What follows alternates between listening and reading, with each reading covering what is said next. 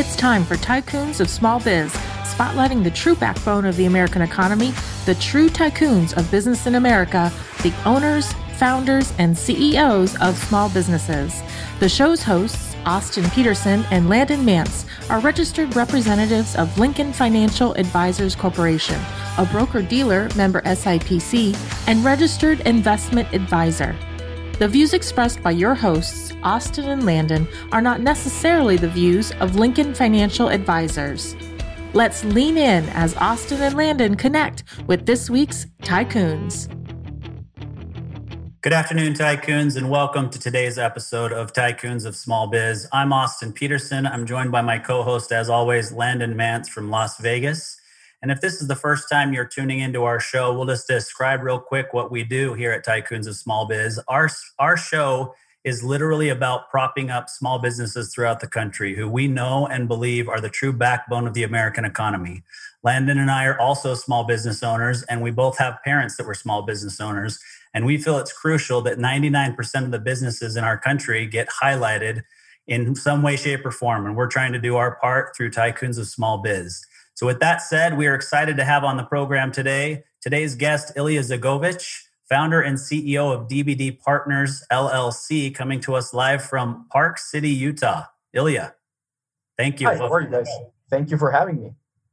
Yeah, yeah, we're excited to have you here. And uh, we, you know, we had our our pre-show or our pre-call, I guess, where we discussed a little bit about your background and and you being in Park City. And I told you that Landon and I both have ties to Utah itself. Um, I grew up in Utah. I'm a snowboarder. I know you're a skier, and we'll get into that in a little bit. And, you know, we, we've already started butting heads about the mountains in Utah compared to uh, other places. So we'll, we'll see how this goes.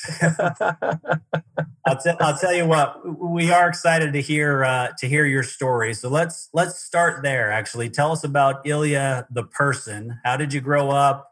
you know where did you grow up how did you get to where you are today family kids any of that kind of stuff that we would uh, we'd love to hear absolutely yeah thanks for that uh, so i was born in in mexico city from a yugoslavian dad and, and a mexican italian mother.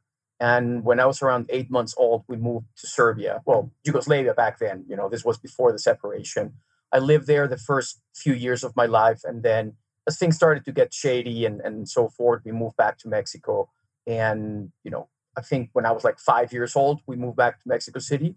And and that's where i grew up. I grew up in mexico city went to school there uh, you know high school through college started working my working career there etc and eventually when i was 32 i moved to new york city and been in the us ever since and recently relocated to park city yeah, that's great so i have to ask do you speak three different languages or maybe even more I do. I speak. Uh, I speak Spanish, of course. Uh, I, the first language I, I, learned to speak is Serbian, which I still speak a little bit of it. I, I, honestly don't practice it that much. I only speak with my sister and my mother sometimes when we don't want other people to know what we're saying. Yeah, and then I speak English. That's it. Other people, like like my mother, speaks five languages. My grandmother used to speak seven languages. My sister, I think, speaks speaks four so I'm, I'm lagging behind. I, I need to learn another one. you know, I tell you, it's it's kind of a lost art, or at least uh, the understanding of the importance of something like that in our country here in the U.S. You know, it, it's rare to meet people who speak more than one language, right? If you didn't grow up speaking the other language, now, I lived in Europe for two years, and so I, I learned and, and speak French um, and actually went on to get a bachelor's degree in French. And so I've, I've done a pretty good job of keeping it up. And uh, same thing, my wife and I, so my wife speaks French as well. My wife and I, when the kids were younger, we would speak French to each other when we didn't want the kids to know what we were talking about. Nice. Did they learn any French, the kids? So when my son was born, my son's now 21. When when he was born, I spoke nothing but French to him for the first year and a half of his life. And then we, my wife's parents moved to Stockholm for a year and a half, and they asked us to come and house sit for them and live in their house. And we were still pretty young newlyweds. I was finishing up college. And so not having to pay rent was obviously an enticement um, we finished a, a rental contract about a month and a half before they left. And so we moved into their house for a month and a half, and it just got to be too confusing with them and me speaking another language to our son. And so I stopped, and I, I wish I hadn't, because uh, that would have been beneficial for my son. But he did actually go. So he started taking French in high school and dropped it because it was too difficult and started taking Spanish because, as you know, the grammar is a little bit easier in Spanish than it is in French. Yeah. And then he actually just spent two years doing the same thing that I did when I was his age. Just got back in December from Denmark. So now he speaks fluent Danish. Gotcha. No, I was asking that because I've read somewhere that if if you speak to a to a child that's you know in, in, the first few years in the forming years anywhere between one to five years and you speak in another language that their native tongue it just activates something in their brain that will give them an easiness to learn languages further down the road. Mostly linguistically maybe not that much the grammar and the writing and stuff like that but they'll be able to pick up new languages uh, I don't know. I don't have kids, so. no, I, have seen those same studies, and I, I would say that it's definitely true. And it doesn't even have to be that that it's that language, right? It's just the fact that you know Spanish rolls out rolls out of the mouth differently than French does, than English yeah. does, than Italian does, than you know, and Danish is way different. So it, it but it's you get used to using your mouth a little bit differently than just speaking English the way that you always do. Yeah, and I think it also it, it, it makes some different brain connections. Uh, I was just speaking with my team the other day about like languages and stuff, and one of them asked me like, like in what language do you dream? And mm. if I'm in the US and I'm dreaming about something going on in the US, I dream in English. But if I dream dream of my family, I I dream in Spanish. If I'm doing business, I, I'm always thinking in English. If I'm doing math for a business, like while we're in a call or something like that, I'll do the math in English. But if I'm probably in my house just counting stuff by myself, I'll do it in Spanish. Mm. Uh, and I think that's when you're real, like really like bilingual or multilingual, when you start thinking in that uh, language, not translating from another language to it. No doubt about it. That's that's when I knew that I was truly fluent in French. Is when I started dreaming in in French when I lived in Belgium and France. Yeah, for sure. Well, Ilya, let me jump in real quick. You know, don't don't sell yourself yourself short, my friend, because you are an investment banker and you speak M&A, which is a very foreign language to 99.9% of the population. So you got to get yourself that. True, true. Uh, uh okay, so I speak four. I'll take that. Right. M&A or, or like New York City bullshitting, as I like to call it. we just make it sound way more complicated than it is. That's right. That's right. Well, speaking of M&A, so I mean, DBD Partners, that, you know, M&A is part of what you guys do, but let's just start at the beginning. Tell us what DBD Partners is. You're a co-founder. So how did you get started and, and what is it that you guys do day to day? For sure. So I started working in investment banking. In my career, I started you know, back when I was in college in Mexico, I started working for a marketing company. Eventually, I did a management buyout of that business. I didn't know that that was what I was doing, but I, I found a way of buying out the current uh, or the previous owners, bought them out, did a roll up of a bunch of companies, eventually exited that business. Uh, and I found it really, really interesting to do all of those transactions and how you can finance it and how you can integrate businesses and you can actually grow into different geographies, et cetera, without having to like greenfield or the, the thing starting from scratch you can just go and acquire and, and there's financial efficiencies and all of that. So that's how i started my career. I started mechanical engineering nothing to do with finance or, or anything like that but you know you get a job and, and you start working and you figure out what you like. Uh, eventually when i moved to the us i was working on on fine like in the finance business uh, back in mexico but most of the funding came from the from the us we were doing uh, direct lending to consumer and small businesses in, in Mexico and Latin America. And I really, I really enjoy finance. I really enjoy makes sense to me. You know, there, there's people, there's artists that know how to paint and they see a canvas and, and they can just draw something, etc. For me, business and finance just makes sense in, in my in my brain. And in 2015, I was in between different projects and, and like exiting uh, we had exited the marketing business where we're exiting the finance business the lending business and i met the the chairman and, and ceo of one to one which is one of the largest lower middle market investment banks in Europe uh, through YPO and, and HBS. And he offered me to come work with for him and, and start the US division of one to one. They had no footprint in the United States. And at first I said no, to be honest. I, I thought investment bankers were a bunch of assholes. That was my and I still think we are. that that was my my insight. But he he was pretty persistent and and you know eventually invited me to spend two weeks in, in Madrid. And I was like, why not? Like, let's go there. And, and I really liked what they were doing and how they were doing it. So in 2015, I joined the firm to start the US uh, division. We, we launched in January 2016 and quickly grew to be the most profitable division uh, for them. But we also quickly grew to have differences of opinion on how the business should be run, but most importantly, the business model that they were running or that they are running and very successfully running it's a volume model. They they need a lot of people a lot of managing directors partners as they call them and a lot of deals and they'll close like a third of the deals. That's that's their model and they've been very successful at it and but quality and it's more quantity over quality for them and i couldn't like wrap my head around that. So eventually in 2018 we decided to part ways and me and part of the team in, in the United States decided to start DBD Partners, servicing what we figure out what is a underserved side of the of the market for M&A transactions, but corporate finance because we don't we don't do only M&A, we do all of different corporate finance.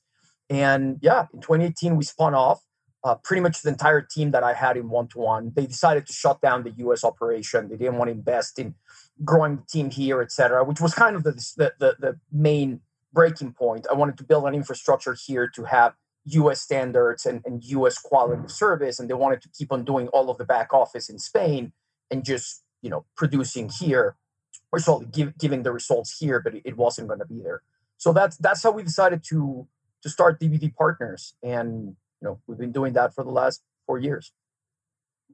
Awesome. So, talk to us more about your specific business model that's different from one to one, right? You talk about them doing volume, quantity over quality. So, you know, what does a typical deal flow look like for you guys, for example?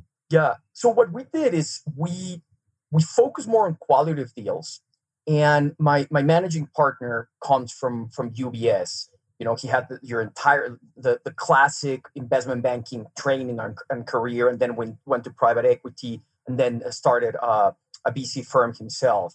Uh, but we brought that the same process that big banks uh, ubs and some of our other uh, managing directors come from cd and some other other big banks we brought that process to the lower middle market so the books that we create uh, the CIMs which are the books that we use to go to market if you see it, you won't see the difference between one created by one of the big banks in New York City and the ones that we create. Uh, our financial modeling and, and all of that is, is up to par. And, and that honestly drives the value of the businesses up, but also opens doors with, with other potential buyers that would not look at what a business broker or your usual run of a meal of the meal uh, mill market investment banker does, which is more of a chop shop, you know, just very quick turnaround stuff. Uh, and that's that's not what we do. We we we focus on quality. We focus on on perfection and, and going out to market with with really really great projects.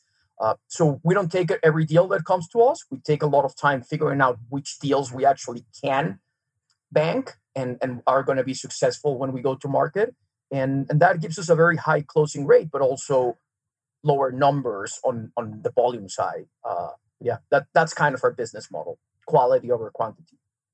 Go ahead, Landon. I can yeah. see it. yeah. So, um, yeah, that's that's great. And tell us, um, help us help us understand kind of like.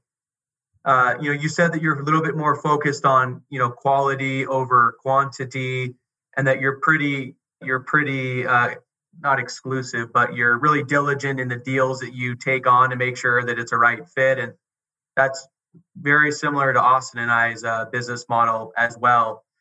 Uh, but I'm curious, you say that you guys kind of focus in the lower middle market space. Uh, so I think most people probably don't know exactly what that means. So can you talk to us a little bit about like you know the size of the businesses that you represent and kind of what the transactions kind of look and, and feel like? Sure absolutely. So what we define as the lower middle market are companies that are going to are going to have an enterprise value of 250 million dollars and below. Uh, we think once you get above 250 you're in, in the pure middle market uh, and you know if, if you're closer to a billion you're in the higher middle market and then everything above a billion is you know your run or the main street market. Uh, but anything 250 and below we, we consider the, the lower middle market. Most of our clients are anywhere between 20 to 150 million dollars in, in enterprise value which if you want to break it down for another easier metric to wrap your head, head around their ebitda is going to be anywhere between 1 to 10 million dollars. And depending on the industry et cetera et cetera it's going to put you in, in, into that 20 to 150 million dollar enterprise value. Got it. Got it. Okay. Yeah that makes sense. So is there a, a specific industry that you guys kind of focus on or really you know gravitate towards or does it are you really just looking at the company and determining if if the company you know is somebody that you guys feel is a good fit to bring to market? It's it's the latter. Uh we we we're pretty industry agnostic. There's some stuff we don't do. Uh, we don't do real estate for example. We don't do retail. Uh, we don't do oil and gas, uh, especially oil and gas on the exploration and infrastructure side of things. Uh, it's just, and, and, we wouldn't do anything life sciences. If we need a PhD to understand what our client does, we're probably not going to be the best ones representing them. So that gravitates uh, us naturally to more traditional businesses. So we do a lot in manufacturing, we do a lot of in uh, a lot in distribution, all sorts of business services all sorts of uh, technology consulting, software as a service, healthcare, uh, especially on the healthcare services, healthcare, healthcare technologies, healthcare uh, consultants, stuff like that. Uh, food and beverage. Uh, my managing partner in, in, UBS worked at the uh, food and beverage practice, so they he did like you know multi-billion dollar deals with Nabisco and, and companies like those. Uh, I have a lot of experience with business services on the marketing side of things, which was a business I ran in Mexico, financial services, uh, insurance. Once, once of our, our executive directors comes from uh, a big, big insurance company in, in New York and, and ran their, their M&A, uh, semiconductors, technology, and, and stuff like that. Sandy, uh, our managing directors. So we're pretty industry agnostic. We have a lot of experience in, in different industries. Uh, but yeah, we, we focus more on, on, having the right company and, and the right management team to run that business. Yeah. Yeah. Okay. Um, so what I, I thought would be kind of um, hopefully beneficial, kind of helpful for our, our, our listeners and our, you know, our, our people that are following along is to kind of just like set the stage from from the get-go so that we can kind of understand like the process that you walk one of your clients through. So hypothetically, Austin and I introduce you to, you know, Bob Smith and he started a manufacturing company, you know, 30 years ago and they've got a, you know, they're making a couple million dollars a year in profit and Bob is thinking, you know, I think I might want to, you know, get out of the business and uh, uh, might make sense to sell to you know one of uh, his competitors or uh, you know a private equity firm or whoever, and they get introduced to you. So I, am sure we could spend hours talking about your guys' process, uh, but just at a high level, just kind of help us understand like when someone gets introduced to you, kind of what would they expect to kind of get and, and what would it feel and look like to work with you guys?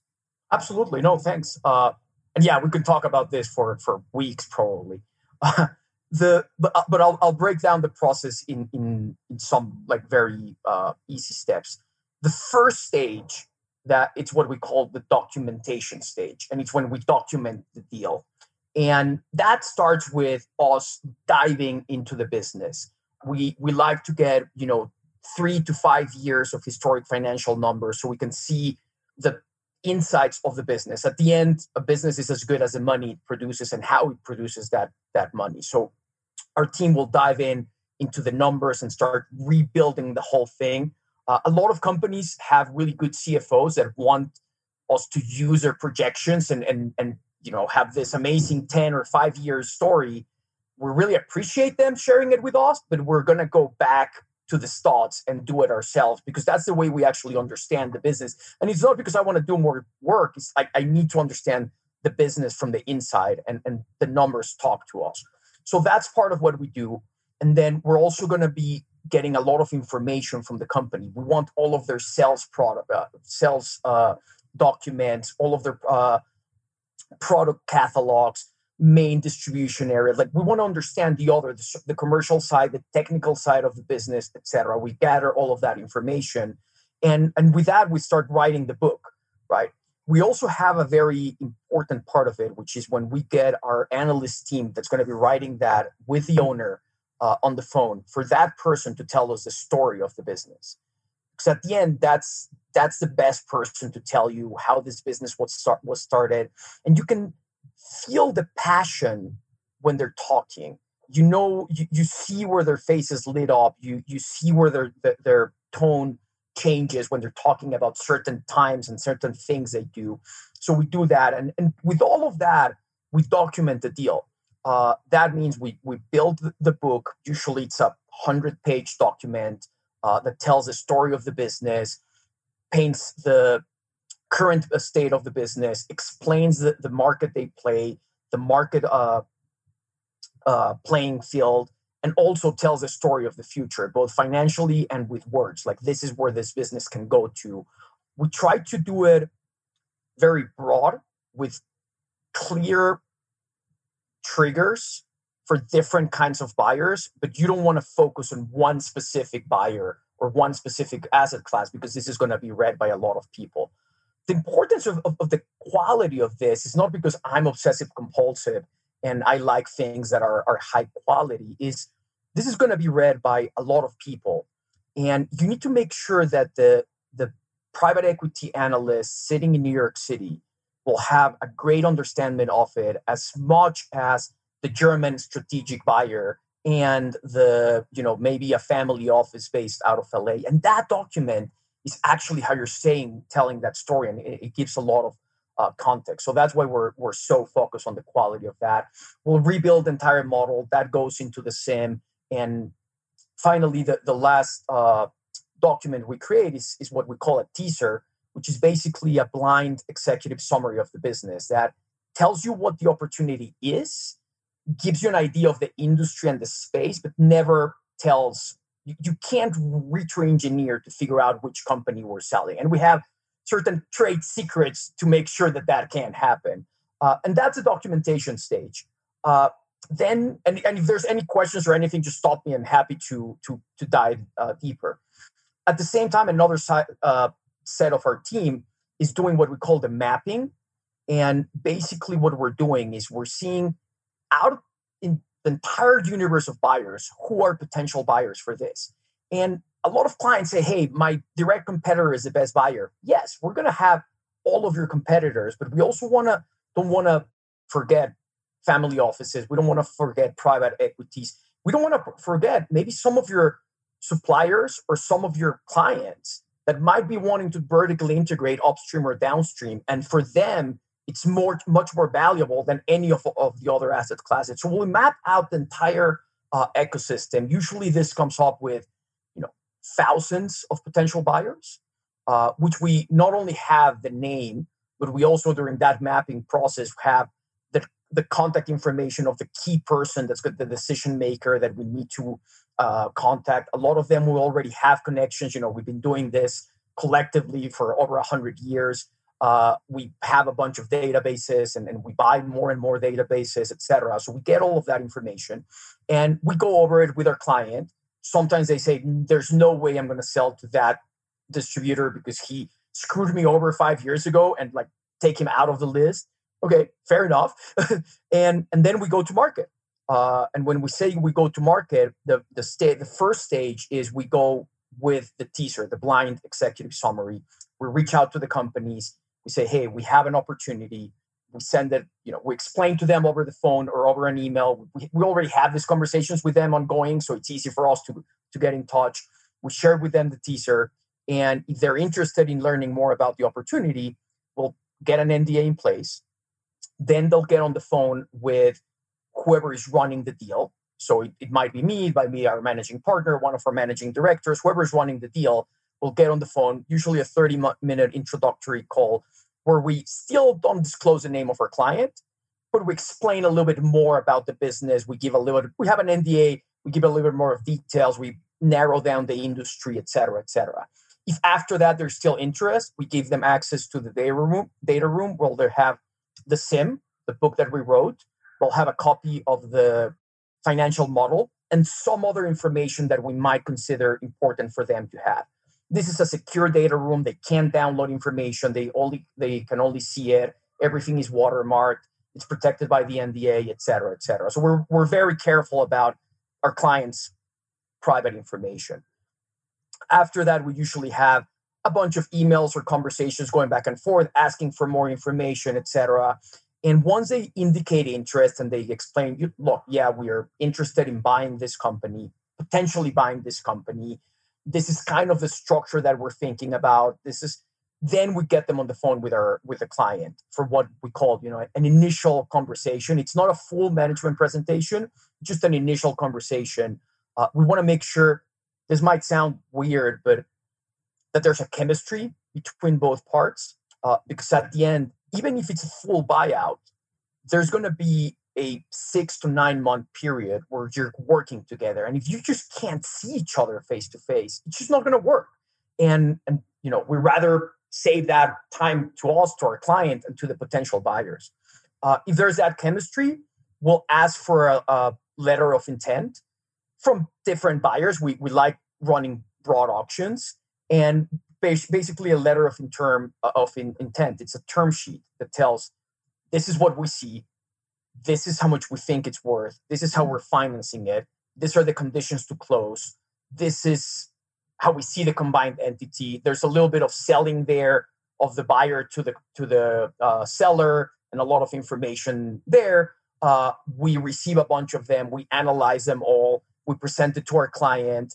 Uh, sometimes the company that's offering the most money in our opinion is not the best option because there's a lot of other things involved. Uh, and it all depends also the, what the client wants. Sometimes our, our, clients are like, look, we're not that much, uh, we're not focused that much on cash at close. We actually want to stay with a with a big chunk of the business for the second bite of the apple, or I'm more worried about you know my my core management team to stay on board. I've already made my money. And yeah it's nice to have another 20 50 million bucks in my pocket but i i really want to make sure that my employees and my legacy stays for for the long run. So we focus on all of those things. We prepare uh, an analysis of all of the lois and and once our client with our help and the help of you know family and attorneys etc decides okay we want to go with option a then we sign that loi which usually has an exclusivity period of 60 to 90 days. 90 is the uh, usual. And then you go into a due diligence. And and that's, you know, that's the hardest part of the of the process for everybody involved in it. You're going to have a bunch of auditors, uh, quality of earnings, tax, uh, legal, etc., just poking around your business, asking a lot of questions, uh, and and asking for a lot of information that sometimes you don't have sometimes you have but you don't really like to look at it. And and you know you you need thick skin to to run through the whole process.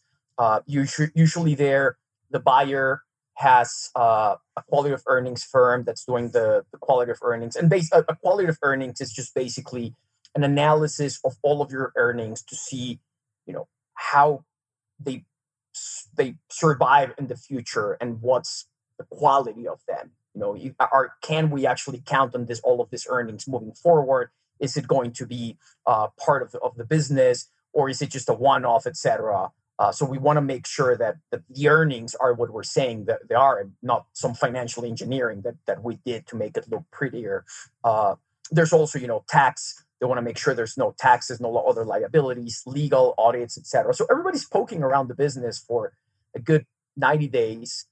And after that, you know, if everything works correctly, 30 days into the diligence, the attorneys start writing uh, the SPA and the, the, purchase agreement, the stock purchase agreement, uh, or an asset purchase agreement, depending what kind of transaction you're doing. But they start writing the purchase agreement, and you know, start negotiating terms and start negotiating business terms, and eventually end up with a with a work, workable document for both sides.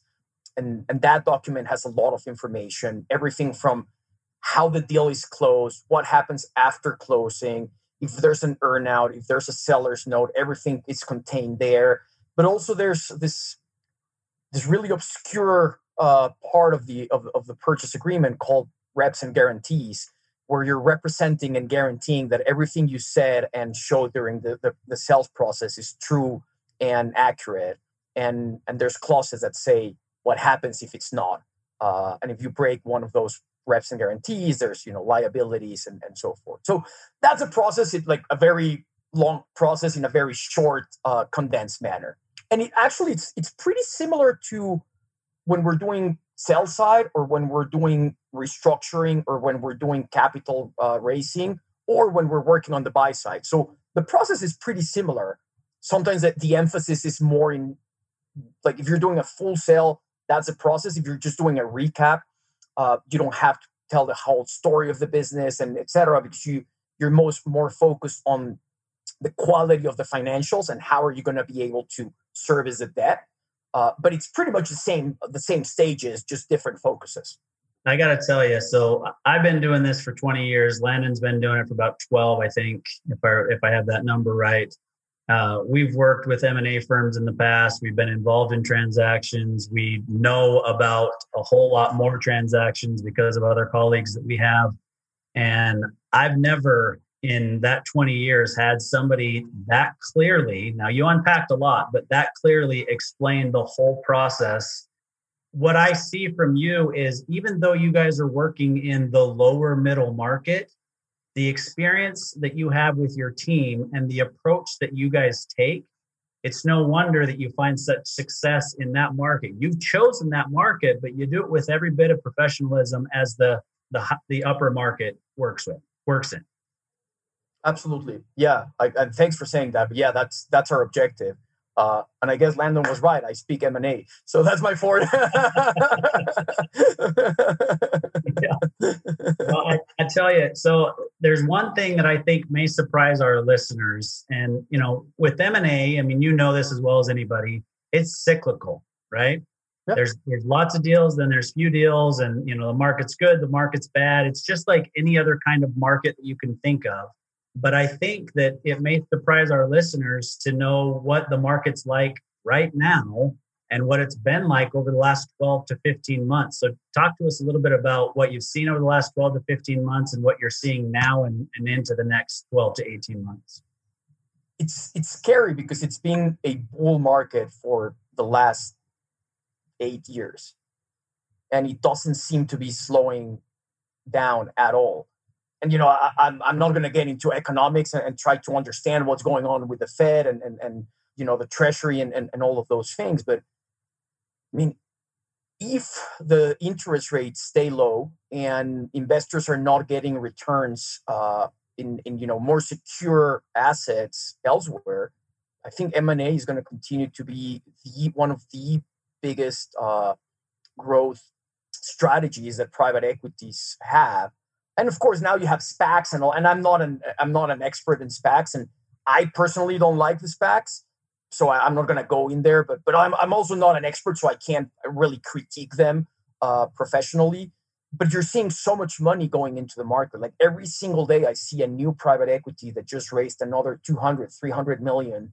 You know, and that's that's a low end private equity. Like that's a first round. Usually, their first fund is anywhere between 150 to 250 million, which means, you know, if you consider they're going to put at least two turns on EBITDA uh, of debt in, in, into anything they, they're buying, if they have $200 million of cash, dry powder, as we assholes like to call, call it, in, in the bank, means they're going to do almost half a billion dollars worth of acquisitions, which just it's an outstanding amount of money for one firm to be doing, especially if you're buying companies that are worth, you know, anywhere between 20 to 100 and then you're putting some some other stuff. So what I'm seeing, look, multiples keep on going up.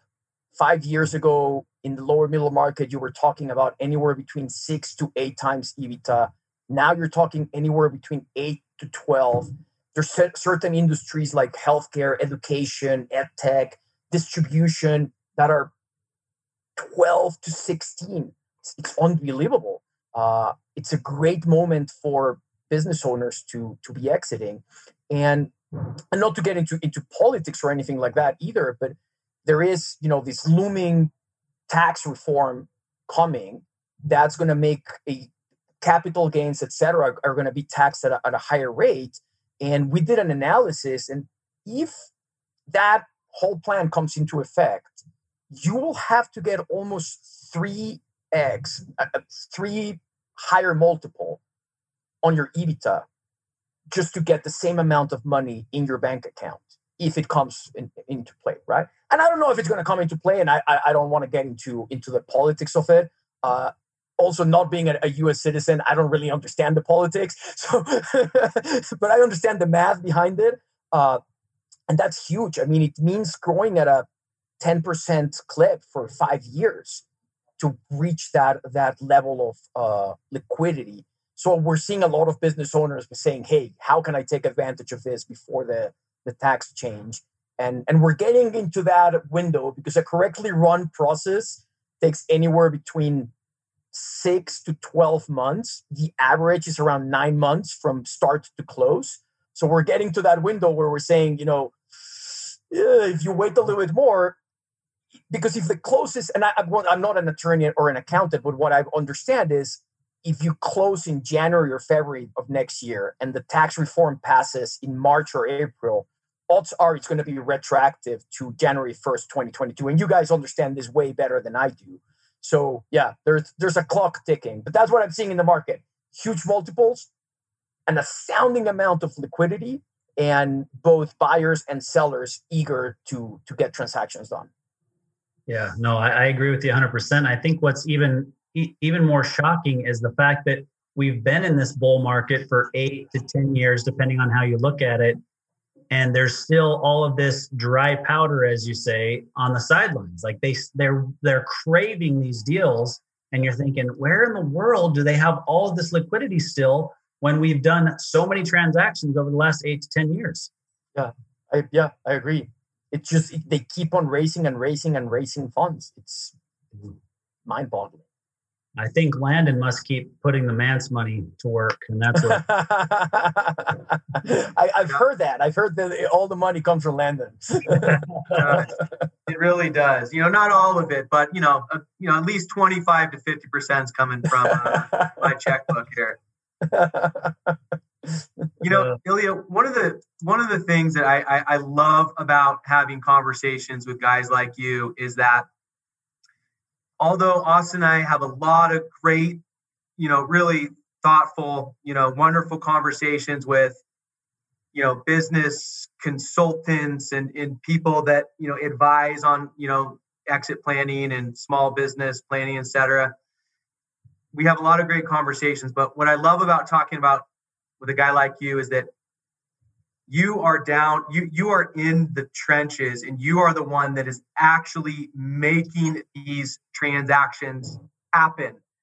And so i want to take advantage of of your experience so that we can pass along some good you know nuggets to our to our listeners. So when you're dissecting an opportunity or, or a deal maybe as you you call it what are what are maybe just you know one or two or three things that you really look for in a company that says okay guys like this this is a legitimate business based on these one or two or three things like we need to pursue this opportunity and dig deeper to it because I, I think I think there's something here with this company.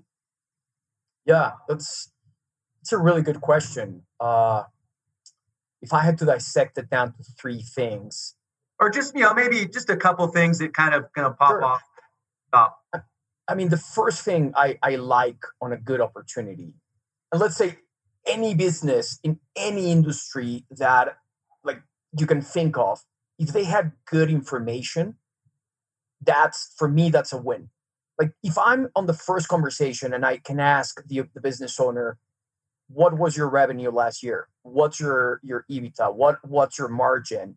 What's your conversion rate? How much do you have in inventory? How much do you think your equipment is worth? It's and they have all of that information either on the top of their head or they can quickly just dial their cfo or, or and somebody just has the, the, information. That for me it's peace of mind because that's the main thing. I, I want to know that the information that we're not going to be pulling strings and you know herding cats to get that that information. But also a business owner that has that kind of uh, control over the information it, it, means that the business is is running uh, correctly. Then i, I want to see steady cyclical logical growth. Like i don't like to see spikes. And don't get me wrong we can sell companies with spikes either up and down etc etc but those you, you, you need to clean the noise of those and see what the actual business looks like in in a five ten year period with clean growth. And i, I like to see that uh, that it makes sense. And i like it to be a little bit above the industry trend. Uh, same thing for example with with margins right? Like if you're talking about a manufacturing business that has usually around 20 or the industry standard is around 20ish margins and they're in the high 20s you like that business or you're doing something right and, and the buyers are gonna are gonna like that. So those those are kind of like the things i like from from the get-go. Uh, i like to see industries that are not highly consolidated because that gives buyers an opportunity to, to consolidate that space. I also like the owner to tell me well if i had the money i would go buy this guy down in las vegas or i would go buy this guy down in north carolina because they're great at what they do I actually don't like businesses or business owners that think that nobody does things better than they do and hate all of their competitors. For me, that's a red flag. Like you really don't know what, what's going on out there. Uh, those are some of the things that I like uh, dissecting. Now, you can have a business that it's a mess. They don't have data, or they they have data, but it's not correctly organized, etc. But it's in a really, really, really hot industry. Then you you can compensate for that. And I can be like, yes, we we are going to take this business to market just because there's such demand and I know who the obvious buyers are that even if I don't have the right information, I can build that information, but I know that it's it's going to be you know it's going to be the pretty girl in in the dance, uh, and and everybody's going to want to want to go out with it. So those are kind of the things that I look into: either a very solid business, correctly built, correctly uh, analyzed with a lot of information, or a very very hot industry that you pretty much can for, throw anything into the pot and they will buy it. Now, in my experience, the first information, control, quality will get you a higher multiple than a hot industry. Even if the hot industry is paying huge multiples, if you had a hot business correctly managed, then you would be the, the, the crown jewel. So on on the flip side of that, what is one or two things maybe that you look at and you're like, yeah, deal, you know, it's a it's a it's a deal killer or just too big of an obstacle to overcome? One is delusional business owners, the business owners that think, oh well, I read that the companies are trading at 20x, and unless you give me a hundred million dollars, you know, for a business that's making three million in EBITDA, I'm I'm not to sell. Like I'm uh, like that's that's not. I I steer away from your classic startup VC deals where they're to be the next Uber or the next Facebook, but they don't really have a clear path to get there. They just really like to have uh, money, and that that brings me, I think, when I when I sit across the table some with somebody that just wants to sell the business because they want to be rich, that for me is is a red flag uh, because there, there's no passion into the business. I, I, like business owners that if it was up to them, you know, if, we can't sell the business, I'll keep on running it. Uh, it's a great business. I really like what we do. Uh, I didn't build it to be sold. Uh, that those are kind of the red red flags. Yeah. Well, maybe I'm not sure if you feel the same way that I do, but I tend to steer away from people who have full heads of hair too. Just can't trust a guy like that. oh my. All right. So let's kind of round this out and say, okay, so you're get you've gone through the whole process, right? You've got the letter of intent, you you got several letters of intent. You decide on who you're going to go with. You're filling out the purchase agreement. Everything goes as, as planned. Financing's in place. What kind of conversations are you having at that point with the business owners, whether they're selling it all or they're you know holding back a portion for the second bite of the apple?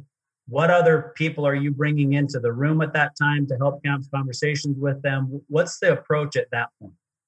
Yeah, that's that's actually a great point, and a lot of a lot of times we forget about it. Once the letter of intent is signed, you need to start bringing some of your executive team to the table, right? Like the people that are going to be driving the the, the diligence. You need your operations officer, your president, uh, your accounting team, some of your like your key personnel, your key salespeople. You need to buy, make them buy what we call buy into the deal, buy into the transaction usually you know before we even have the loi we start talking with our clients about setting some sort of incentive in place maybe giving them some uh, phantom stock or, or, even some actual stock but they need to stay with the business for two to three to three five years after the transaction for them to best that. So you need to create that buy-in from your from your uh, management team. The conversations i have with business owners during that process i mean every other week they back away from the deal because you know it's a business they they built for the last 30 years and they don't know if they're ready to sell it. You know it's it's like selling one of your kids like this has been part of my family and you you know honestly at that point it's like it's up to you. Like do i want my success fee at the end of the day? Of course that that's where we make most of our money but i don't want you to sell something if you're not 100% uh, sure about it. Uh, how do i know these guys are going to do right for what they're they said they did. And you know that's why we have all of the conversations during the loi selection. Like do your diligence. We we do a lot of diligence for them whether it's a strategic or a financial buyer you know these are previous transactions. We always recommend the, the, the seller hey get on the phone with somebody that has sold to this uh, same firm before and see what they think. Get on the phone with some of their key personnel that's not part of the transaction uh, somebody that works from another for another platform company or in another division if it's a big uh, you know multinational that's buying you get a feel for the culture. See if you you feel comfortable with your company being part of that. Uh, so those are all the, the different conversations. What if i leave it to my kids instead? Or how can i make sure that they don't fire my kid? You know he's not the brightest kid but he's a really good kid and i would love to see him have a future in the business. So we start working all around those things. What we start negotiating you know if there's going to be a rollover when a rollover equities when the buyer sorry the seller takes part of the purchase price as equity in the new combined entity so if, if they're going to roll over some equity especially if it's a substantial piece of the of the deal well what are going to be the the checks and balances? Do they have a seat on, on the board? Is it just an observer seat? What kind of uh, voting rights do they have? Are they going to get diluted down the road? Because you know they can just be like, hey, we're going to do a capital increase and, and you need to come up with 20 million bucks or you're going to go down to 5% and now you don't have a vote.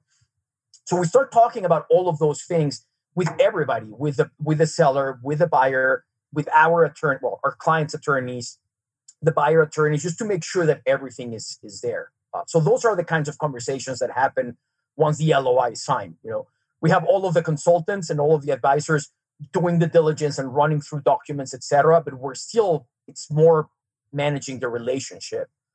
When the last day comes and, and, and the, the purchase agreement is signed, you want to know that everybody has all the cards on the table and they have all the knowledge they need to know because that's just the start of the transaction. Now you have to integrate, you have to start working together, you have to be good on your on on what the numbers said, etc. So yeah. Yeah, I mean th- those things that you mentioned are so important. You know, Landon and I get involved in a lot of that. Not not all investment advisors do that, right? I mean, Landon and I are financial planners, not invest, not just investment advisors. Um, I think we may even talk about this in our intro call with you that you know investment advisors will come out of the woodwork when they when somebody's selling a business because they want to manage the proceeds, right? But Landon and I spend so much time doing the things that you just talked about, where we're getting them ready for that sale you know talking to them about the importance of having a good executive team putting incentive plans in place so that they'll stick around after you've you know rode off into the sunset. Those things get missed so often by business owners and they don't even realize that the value of their business goes up by them not being you know the business not being dependent on them right and so one of the things that we do and we'll we'll offer this to you for any of your clients if you'd like as a, as a free service that we we have our clients go through two questionnaires, if you will. One is the owner dependency index, right? So how much the business is dependent on the owner. And then the second is the business exit readiness index. And that doesn't just measure the financial readiness to exit the business, but the emotional and um, mental readiness to exit the business, which may be more important, right? I mean, that's how we figure out if they're going to have some of the the false starts that you talked about, where they're wanting to walk away from the closing table. Wait, I think I want to just hold on to this. This is my legacy. You know, it, it's it's making yeah. sure they're really ready for that transaction because it's the biggest transaction of their lives. Absolutely, I, I totally agree, and I think we talked about this, uh, you know, a couple of weeks ago when when we had that intro call. But a, a part that I, it's not that I forgot of the process. It's just part. It's we don't do that part, but it's equally as important when you start thinking about a transaction, sit down with a really good financial analyst, financial planner, and figure out how much money you really need and what are you going to do with that money.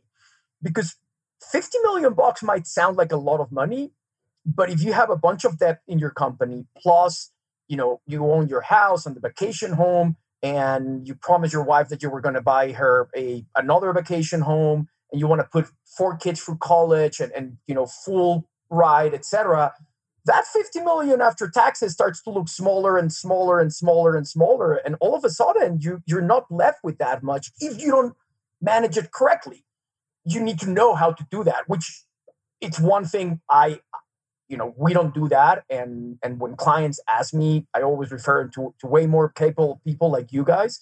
Uh, but it, it's so important because at the end you know sometimes they're sitting there with with their check and and you see they're not really really happy. Like you just made 40 million bucks. Like well after taxes and after paying the mortgage off and this and that i'm really just left with five six million yeah. which sounds like a lot of money but if you still have 40 years of active life ahead of you it's not that much. Uh, yeah. so that's another really important part of the of the pie.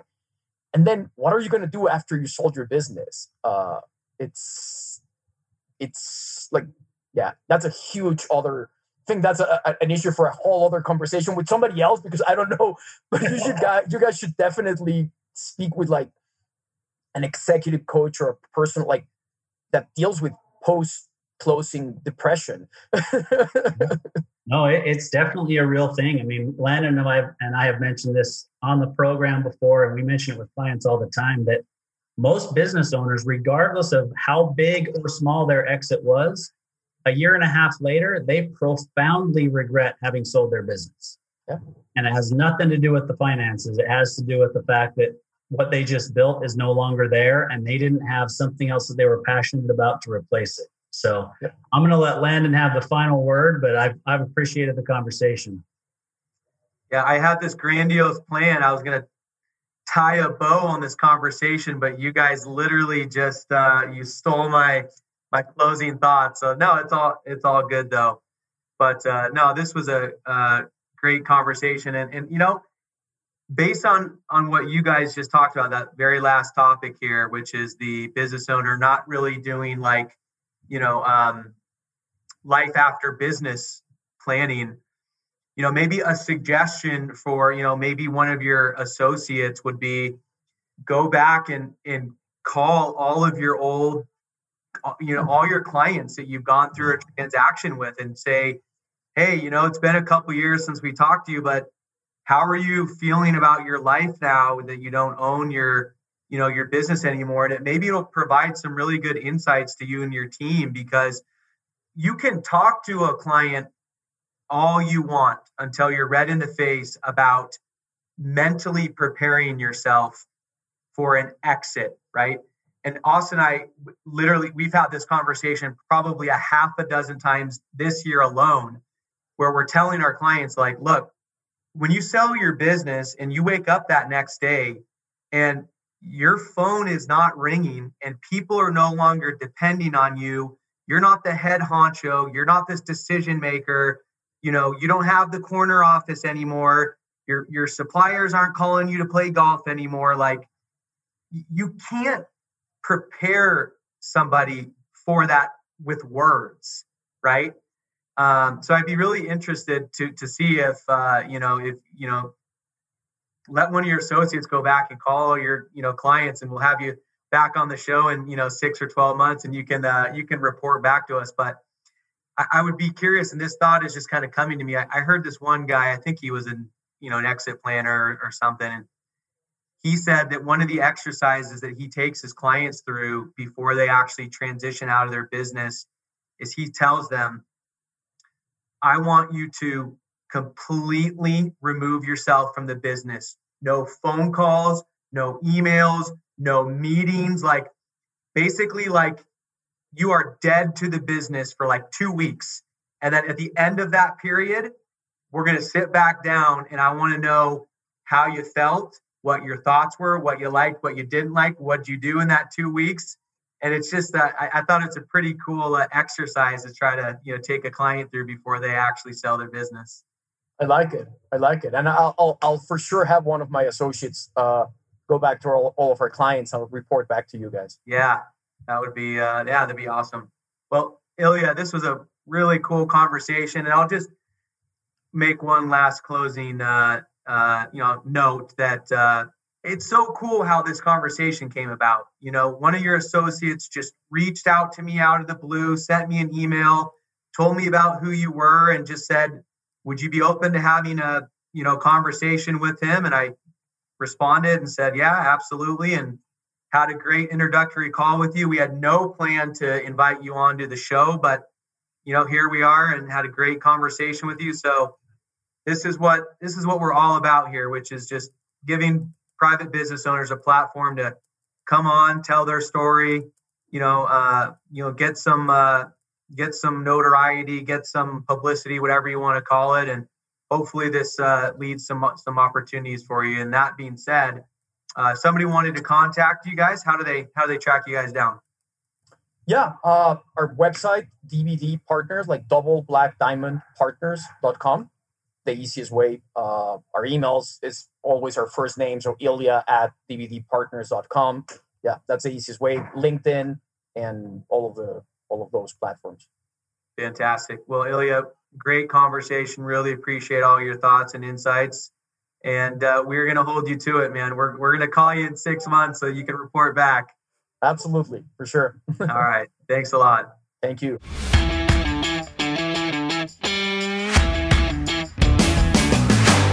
You've been listening to Tycoons of Small Biz, proudly hosted by Austin Peterson and Landon Mance.